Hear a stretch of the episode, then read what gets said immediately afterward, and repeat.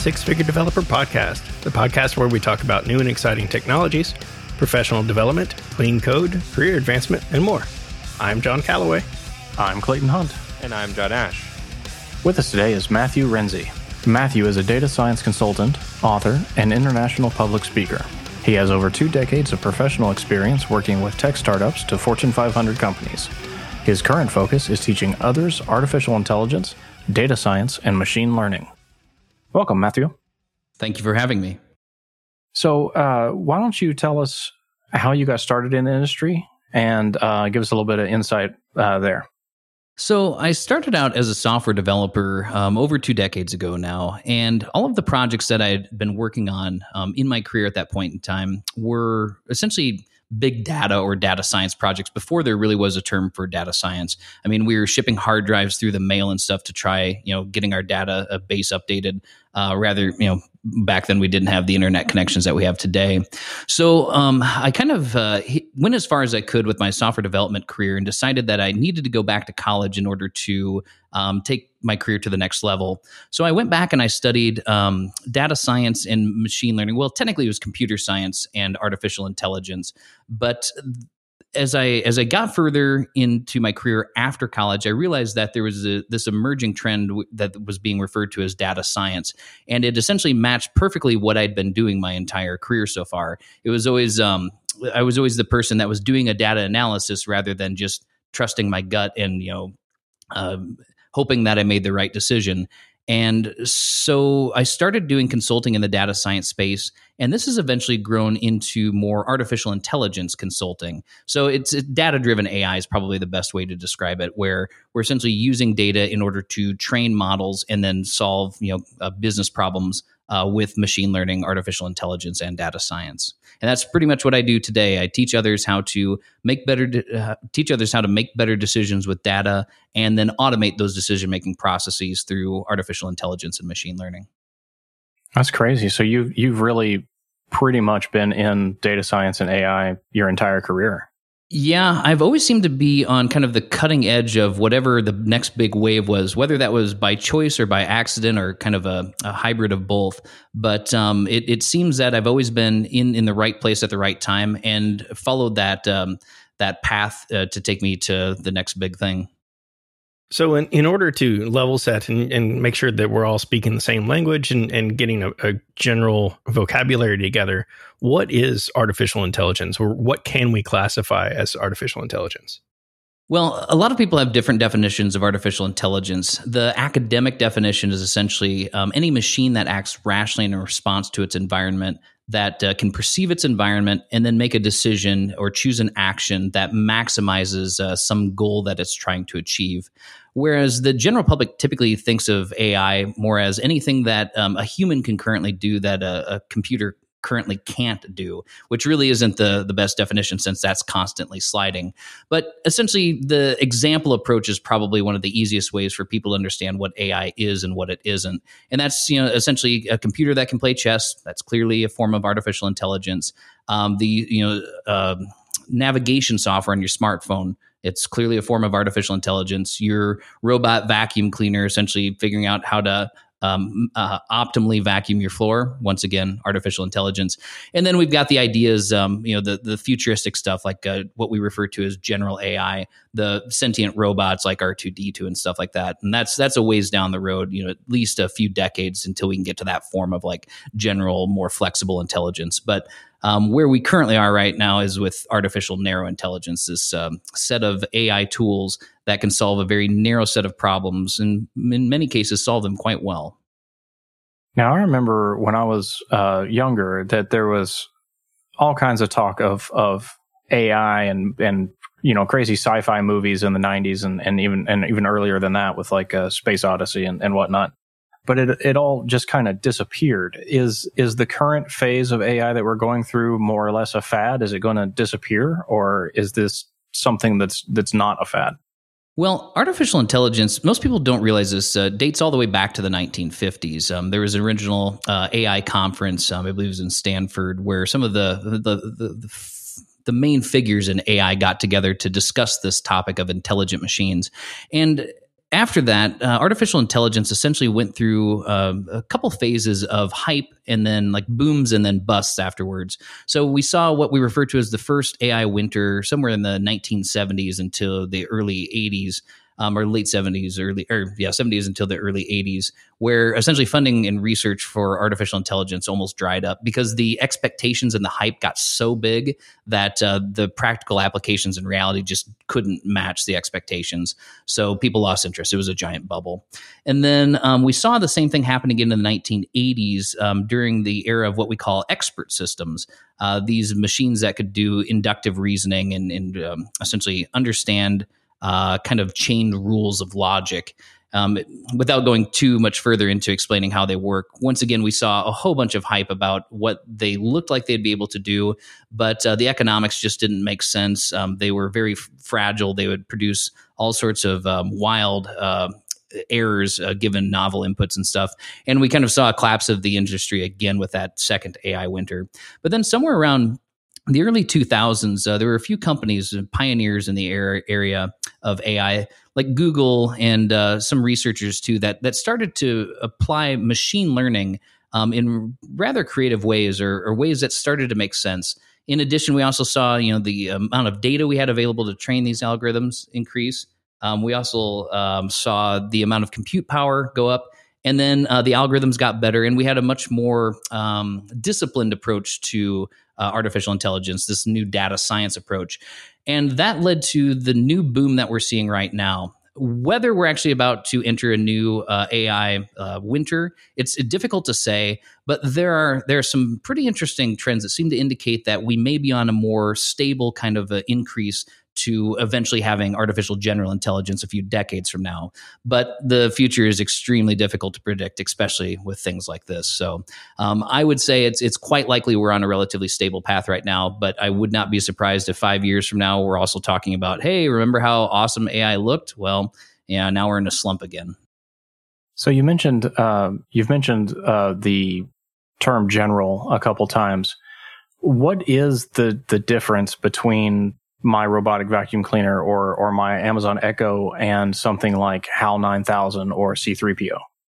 Well, most people would classify the distinction as either artificial narrow intelligence or artificial general intelligence. So, narrow AI is a type of artificial intelligence that can solve a very narrow set of problems. Um, we have the tools to solve a lot of very narrow uh, domains of knowledge right now. So, like your vacuum, essentially figuring out how to vacuum your floor, or uh, voice recognition, uh, image classification, um, all of these very narrow tasks that we can um, solve with AI. And we can piece these things together to solve more complex problems, but it's not flexible or adaptable intelligence like we see with artificial general intelligence, where the machine is essentially capable of uh, adapting to whatever uh, you whatever you throw at it, and it can essentially apply knowledge from one domain across to another domain in very flexible ways. So essentially, you know, a domestic robot that could essentially vacuum your floor for you and make your dinner and fold your laundry. Something that could essentially do all of these tasks with one uh, AI or one brain. Essentially, uh, we haven't reached that level yet, and that's that's what's still quite a ways off. How I mean, you say quite a ways. How far are we off from having uh, can't remember her name exactly, Susie or whatever from the Jetsons. well, uh, once again, very difficult to predict, but there are a lot of experts that think we're going to hit it sometime right around 2050. Uh, some experts think it's going to be earlier than that. Some think it'll be later, and some people say it's never going to happen. But um, I would say, based on everything I've seen, it's, it's probably going to be sometime around 2050 before we have a general artificial intelligence uh, powerful enough uh, and flexible enough to essentially just do you know whatever task you ask it to do. If a human could do it, the AI will most likely be able to do it and most likely better than any human. Yeah, it seems like combining a couple of different at home tasks, uh, cooking and cleaning, is is quite a bit different than like the the robot dog that I've seen it at, at the, the labs where people try to push it over and, and it can get up and, and do different obstacles. So it seems like there's a, a big distinction between the the at home AI tasks versus the truly autonomous, almost thinking, feeling, learning, growing. And I think it largely has to do with the the technologies we have available, plus some other things. You know, the amount of uh, data we have to train these models, uh, the amount of compute power we have to improve the models over time, and you know the algorithms that we ha- have available in order to um, to train these models. So, like right now, if you were trying to train, you know, um, an AI to to detect whether you know it's a coffee mug or whether it's a glass so it, it squeezes you know the, with the right amount of pressure. We would essentially just feed it a bunch of images of coffee mugs and the right tensile strength you need to use in order to pick up the coffee mug versus the piece of you know the glass glass. And and that's a very narrow task and, the way we solve that's very different than you know, essentially just telling a robot, "Hey, I need you to go, you know, fold my laundry," and it's never done it before. You know, it could look up a video of how it's done and essentially infer from seeing the video how one, you know, goes about folding laundry, and and to figure that out without uh, a large amount of training. And you know, that's the direction we're going with artificial intelligence in the future. This idea of self supervised learning or um, you know one shot tasks where you just show it how to do something once and it essentially can figure it out based on all of the existing knowledge that it currently has but um, there are some pretty good examples of that uh, in very limited or uh, constrained environments. Like right now, we have um, an, a, a, model called GPT 3, which is kind of the most cutting edge. Uh, natural language processing or generation model we currently have, and it's um, it's pretty impressive in the sense that you can essentially ask it to do something in text and then it will and then show it like one example of what you want. Like say for example you want to translate this sentence from um, spanish to english. Uh, you essentially just say translate the sentence from spanish to english. You show it one example of what a that translation should look like and then um, you just start giving it other sentences and it'll it'll do the translation which that's really impressive. Like we I weren't even able to do that just a few years ago but the fact that we have a language model so robust and so powerful that it can actually understand the command that you're asking and then produce the results um, without having to learn that specific task individually is really impressive. In fact, if you guys get a chance, you should check out. There's um, uh, it's a natural language bash prompt where you can essentially either type in bash commands or you type what you want in English and it will actually produce what it thinks is most likely what you're trying to execute. And then you just say yes, no, or modify the command, and then it's essentially running it for you. So you could just type like show me all the files in this directory and then it should ls for you. Yep, it absolutely does that. That is awesome. So you mentioned going out and, and finding models where, where we get to the artificial intelligence that knows enough to go and get the models. But I know that we we've had some discussions before about the the ethical issues of the models being fed into like a machine learning algorithm or something like that. Are there continued and what are the ethical issues facing us today with artificial intelligence? Uh, there's actually quite a lot of uh, potential ethical issues, not just um, in the future, but right now. Um, for example, we have um, you guys have probably seen the deep fakes where we have essentially an algorithm generating what looks like you know President Barack Obama saying something that he never actually said or from a, a previous speech and simulating the output. You know, there's a potential to use that in pretty nefarious ways if someone chose to use it, and we've actually seen it being used with voice, um, essentially faking a person's voice in order to, um, I think it was for embezzlement or something like that that. They they pretended to be a CEO of a company, uh, used his voice, and released you know the funds uh, into a bank account or something. So, I mean, we have to be really careful with how this technology is being used. And that's where somebody's malic- maliciously doing it. Whereas there's a lot of accidental problems with AI as well. So, as the old saying goes, you know, garbage in, garbage out. If you feed a model uh, you know, if you feed the training algorithm a bunch of biased data, it's going to produce a biased model. And if you feed it um, a bunch of uh, metrics that essentially correspond to like a, a certain socioeconomic group or something like that, uh, you can accidentally reinforce, you know, uh, socioeconomic divisions in our society simply by having a model that's uh, using your existing bias to further, you know, reproduce that bias going forward. And that, that feedback loop can be really dangerous for society, especially when you think of the climate right now. We have a lot of people that essentially are um, under a lot of pressure from a system that's uh, you know working against them, and so having algorithms also working against them uh, doesn't really allow them a whole lot of uh, measures for recourse. So we really don't want these uh, machine learning models to become black boxes that can't be questioned because if that happens, then you know how do you know it even made a fair decision? And if it made an unfair decision, how do you contest it in like a court of law? Yeah, I recently heard about a. Um, I wish I could remember the name of the group, but there's a there's a group out there that is using AI to actually detect those biases as far as uh, wage discrimination and police discrimination and things like that. I would assume it is possible, but do you think it's possible that that AI could also suffer its own confirmation bias and make it seem worse than it really is? Potentially. Um, I think this is where you know the data science and artificial intelligence really play well together. If you build uh, an AI model, um, a machine learning model that's essentially making a prediction of some kind, and you just use it assuming that it's always making the correct decision without any understanding of the underlying statistics or um, you know the the long term implications of the decisions it's making, you can get yourself in a lot of trouble and not even realize you're doing it. But if you have data science acting as kind of a checks and balances, um, you can do statistical analysis to see, hey, are these models actually producing decisions that are biased in a specific way or will lead to some kind of long term um, negative consequence that we hadn't really seen in advance? And so I think that the two play very well together. And when you pull them apart and you, you don't have them checking and balancing one another, is where you end up in areas that can be potentially dangerous, where you, might shoot yourself in the foot because you, you don't know enough about how the AI is actually making a decision to um, uh, to prevent it from making incorrect decisions or uh, long term negative consequences.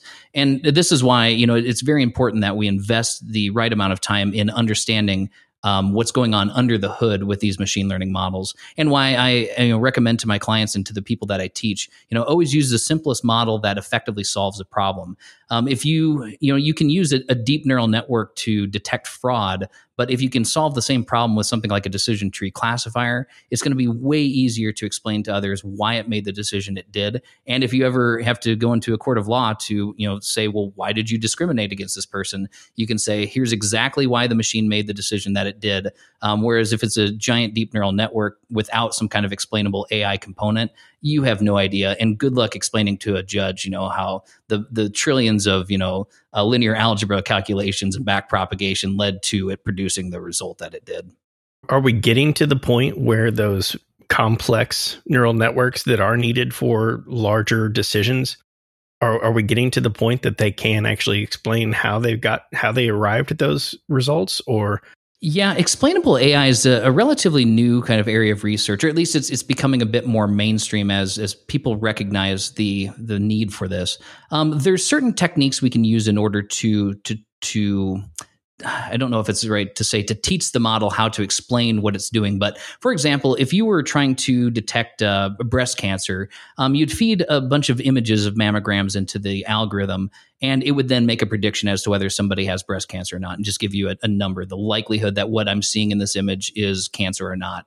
Um, but what you can also do is you could feed in a doctor's explanation in text with each of those images saying why the doctor said that this contains you know this image contains breast cancer. And through a combination of the image processing and the natural language processing the model essentially learns not only to make a prediction about what um, you know the likelihood is that there's cancer but formulates a sentence in English explaining why it believes that's the case. And now this still there's a lot of magic happening in there, but at least you're getting something that that that's a plausible English explanation as to why that decision was made. And that's, you know, better than having nothing. But there's also more advanced things we'll eventually be able to do in terms of diagnostics to look at the model and see, you know, was there something that that led it astray in this direction or not? um, that we can then correct in the future. So it's a pretty active area of research right now. And I think we're going to see a lot of really powerful stuff come out, especially as the issues with using these models without um, any kind of explanation becomes more important.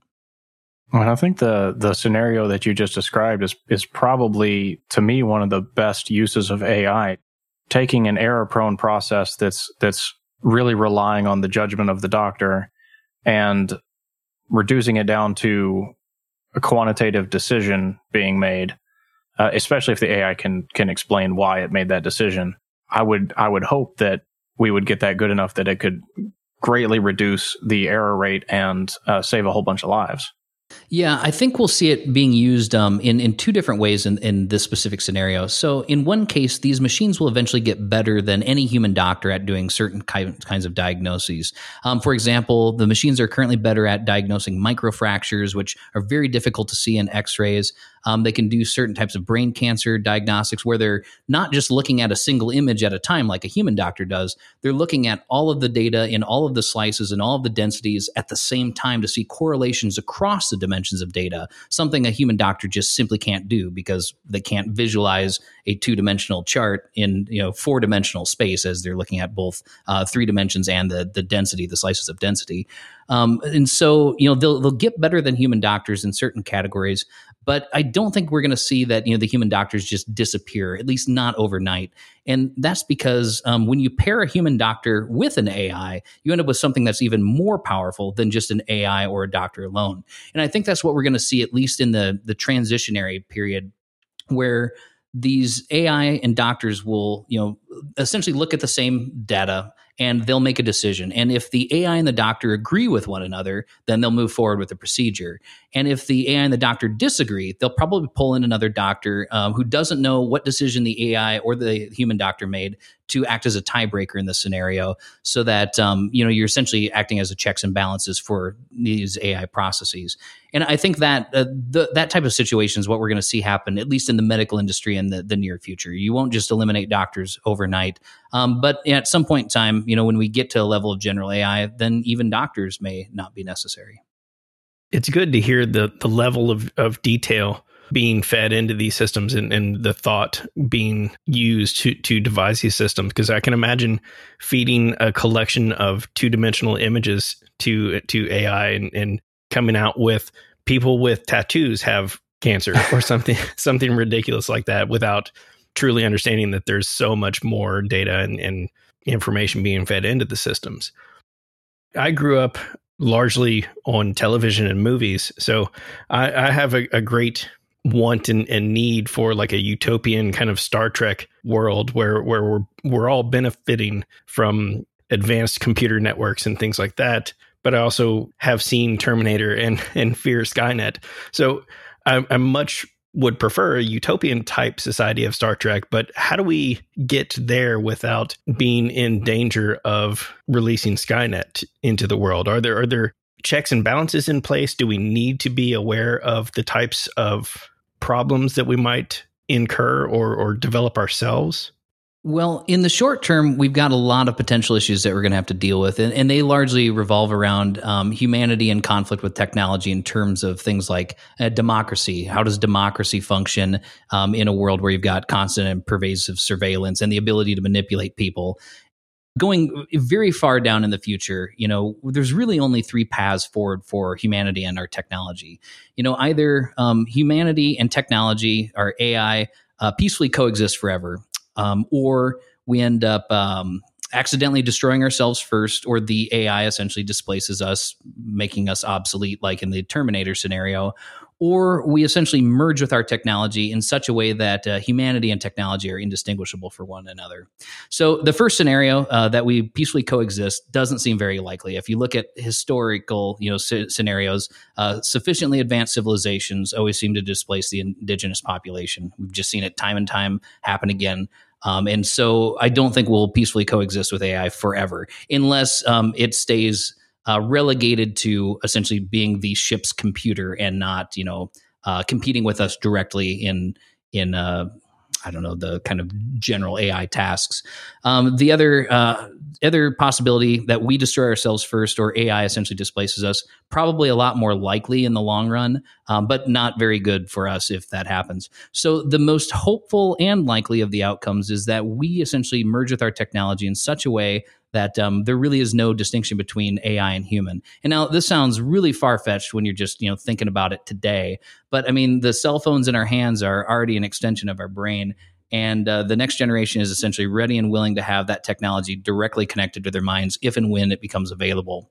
And in the very, you know, within the next 10 years, uh, based on what I'm seeing, uh, we're going to be augmenting with, uh, you know, augmented reality glasses that will just look like a regular set of glasses. And, uh, you know, we've already got our earbuds in and, um, you know wearable devices on us. So we're already augmenting our human bodies with a lot of technology and it will eventually get to the point you know where we'll have brain computer interfaces. That doesn't seem like it's unrealistic anymore uh, that we'll see brain computer interfaces in another 20 30 years or something like that. And at that point in time you know we're not that far away from essentially just being one and the same with our technology. But that's the way we essentially get out of uh, destroying ourselves with the technology or the technology destroying us is that you know if you're the same thing as the technology then there's nothing really to destroy. So the best hope for our future is to become the borg yeah, um, it sounds it sounds uh, uh, pessimistic when you put it that way, but um, let's let's hope it's a bit more uh, Star Trek like than uh, Borg like. I, w- I would hope that for the most part, AI sticks to kind of the narrow field and it's specialized to do one thing. And in the cases where we do use general AI, that it's I don't know, maybe not smart enough to realize that it's better than us.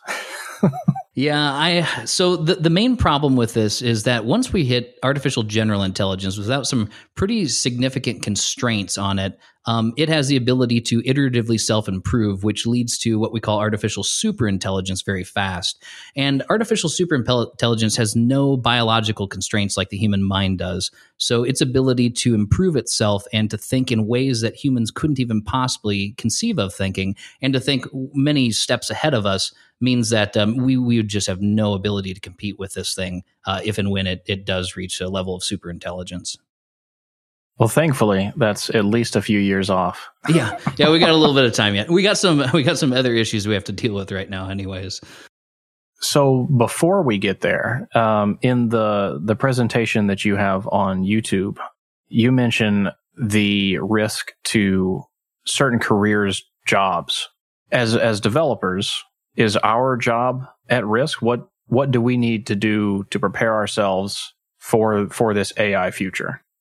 Well, in looking at the entire landscape of labor, you know, we know that there are some jobs that are going to be relatively easy to automate. Um, I mean, when you think about the jobs we've already automated, uh, they had uh, very similar properties about them. They're uh, repetitious, uh, they're low complexity, they're dangerous enough that the cost, you know, to life is is high enough that it's worth investing in um, and a few other aspects as well too. So you can start to see a profile of jobs that will be easy to automate as the technology becomes there, because it's all driven by economics. And then we see jobs that are more difficult to automate. So jobs that require creativity, uh, compassion, empathy, uh, establishing trust. Once again, this is why it's it's unlikely the doctors will disappear anytime soon because you know if a human doesn't trust the AI, they trust the doctor who can essentially establish that trust and you know explain to them and be compassionate and understanding. So we're going to see a large subset of jobs in the middle, though, that will not entirely be automated. But a lot of the uh, monotonous mechanical aspects of the job will be automated. And so I think software developers fall in kind of that that middle space as well, where there's going to be certain things that we do as developers that will just kind of almost disappear overnight, but it'll be a tool that essentially replaces it. Like think about IntelliSense. You know, a few years ago, if you would have shown a developer IntelliSense, it, it would have blown their mind. Like the idea that the machine could predict what I was going to type like that's crazy. And now we've got like with the the uh, Turing. Let's see, Microsoft's Turing NLG model, and uh, once again with GPT 3, this ability for it to predict not just the next word we're going to type, but the entire block of code based on all of the code we've typed before that. And so, you know, we're going to feel like we've got superpowers as software developers. And that's essentially just going to make one software developer uh, significantly more effective or efficient or powerful um, than we were just a few years ago. And, you know, even tasks like right now, regular expressions, this is what I'm just waiting for it to be automated. You know, every, every software developer I know hates writing regular expressions, but we have tools now that you can feed in the input data and what you want it to look like or you know what you want to capture from it. And you just give it a few examples and it can build or synthesize the regular expression from those input output pairs. And we can do the same thing with data transformations now too where here's what the data looks like here's what i want it to look like give it enough examples it synthesizes a model and anytime you see an outlier you just give it that you know the correction to it and it builds that model. So like this is something that a software developer might have spent you know like days you know building um, a data transformation pipeline and now it's essentially just here's the input Here's the output. Give it enough examples, and then give it additional examples when it doesn't behave how you want it to.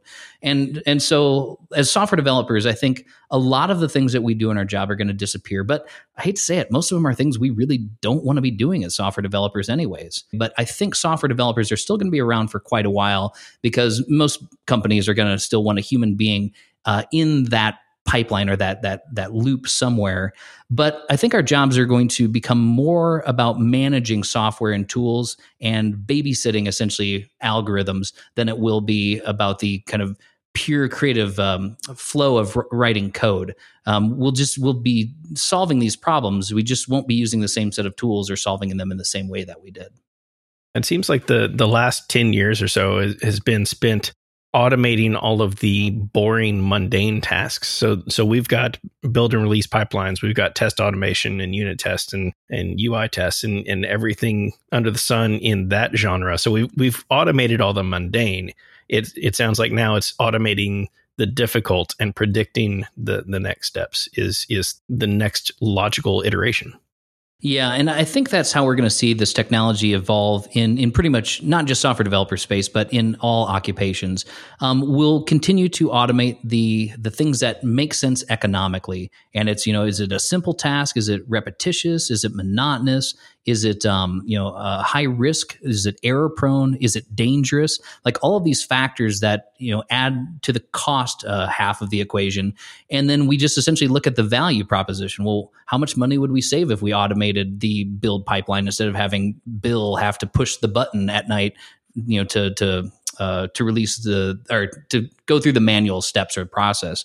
And we'll do that with all of these different occupations and, and pieces of jobs will disappear, but you're not just going to see, you know, whole classes of jobs disappear overnight. Like even, you know, fully autonomous semis, which I think is going to be one of the biggest shocks to our economy when this happens, um, is still going to have human drivers in the semis for quite a while. But once again, their job is going to be changing from driving the semi to essentially managing the software and babysitting the semi, the the the machine itself in preparing for um, AI, how do we how do we go about educating ourselves in the proper way for the future?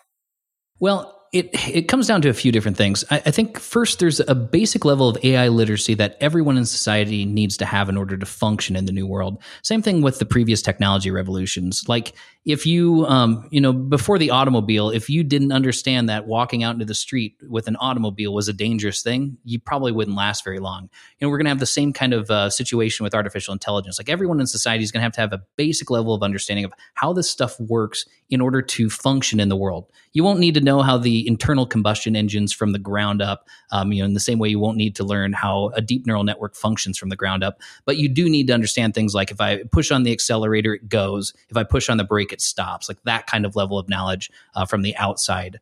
Um, and then beyond that, you need to figure out how you actually want to use AI. Like, what is your objective? So, are you planning on you know training AI models for your company? Do you just want to you know build applications with uh, pre-built AI models, or do you just want to use these tools in order to become more effective at your day-to-day job? So, depending upon which path uh, you choose for your career, there's various learning paths or curriculums that are ideal for what you're trying to do. So, for example, if you want to learn how to train AI models, you're going to need to understand machine learning and you're going to need to understand um, uh, data science as well. And if you want to, you know, develop AI applications, you're going to have to understand programming and how these third-party AI models work. But if you just want to use AI to improve, you know, your overall productivity and efficiency, um, y- you won't require anything other than basic, you know, AI literacy plus the knowledge of how to use those specific tools in your specific job. And you know, beyond that, um, you know, it's just practice. Uh, you know, doing this stuff. It, it's one thing to to to know what a neural network is, but it's a very different thing to know how to use a neural network to detect fraud.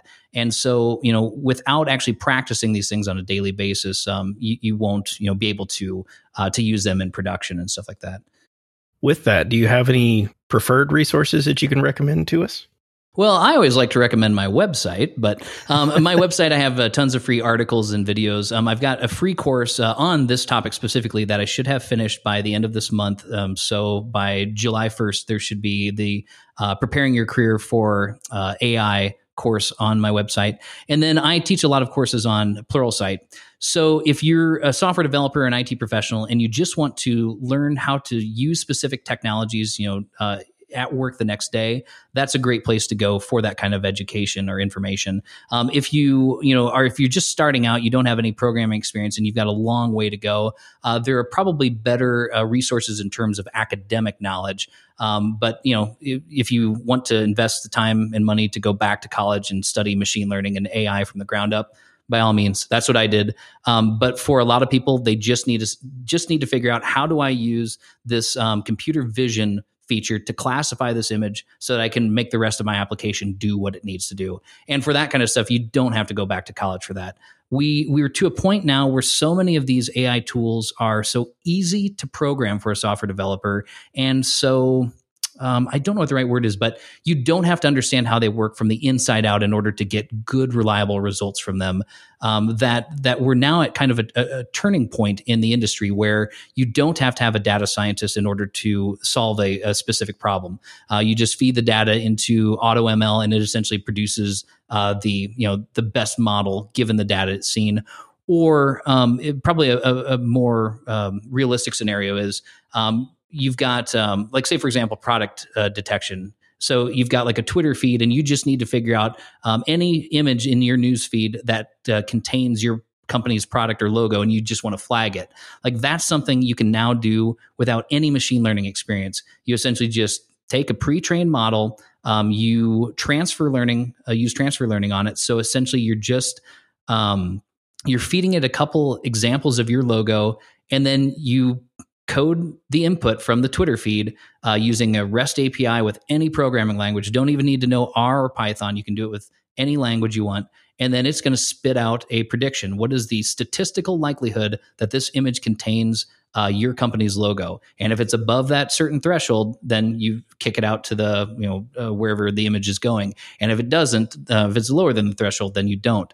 So we're at a really interesting time for software developers to be getting into this uh, you know into the AI space right now in ways that you just couldn't have done you know even a few years ago.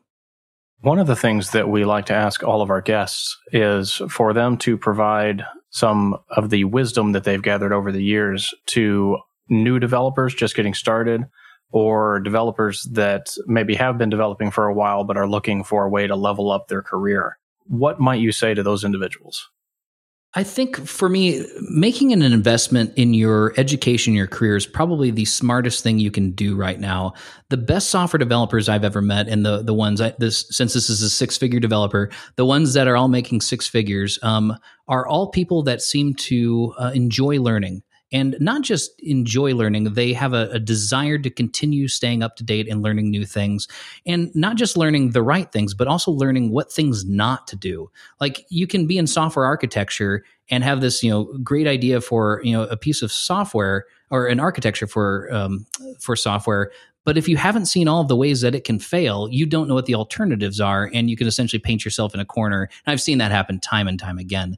So invest in your education and invest in your career. Make sure you're working for somebody who truly values you as a human being, not just a resource, and is willing to invest in you and your development as well. Because there's a lot of really good companies out there, and there are even more companies that are not great in, in the way that they treat software developers.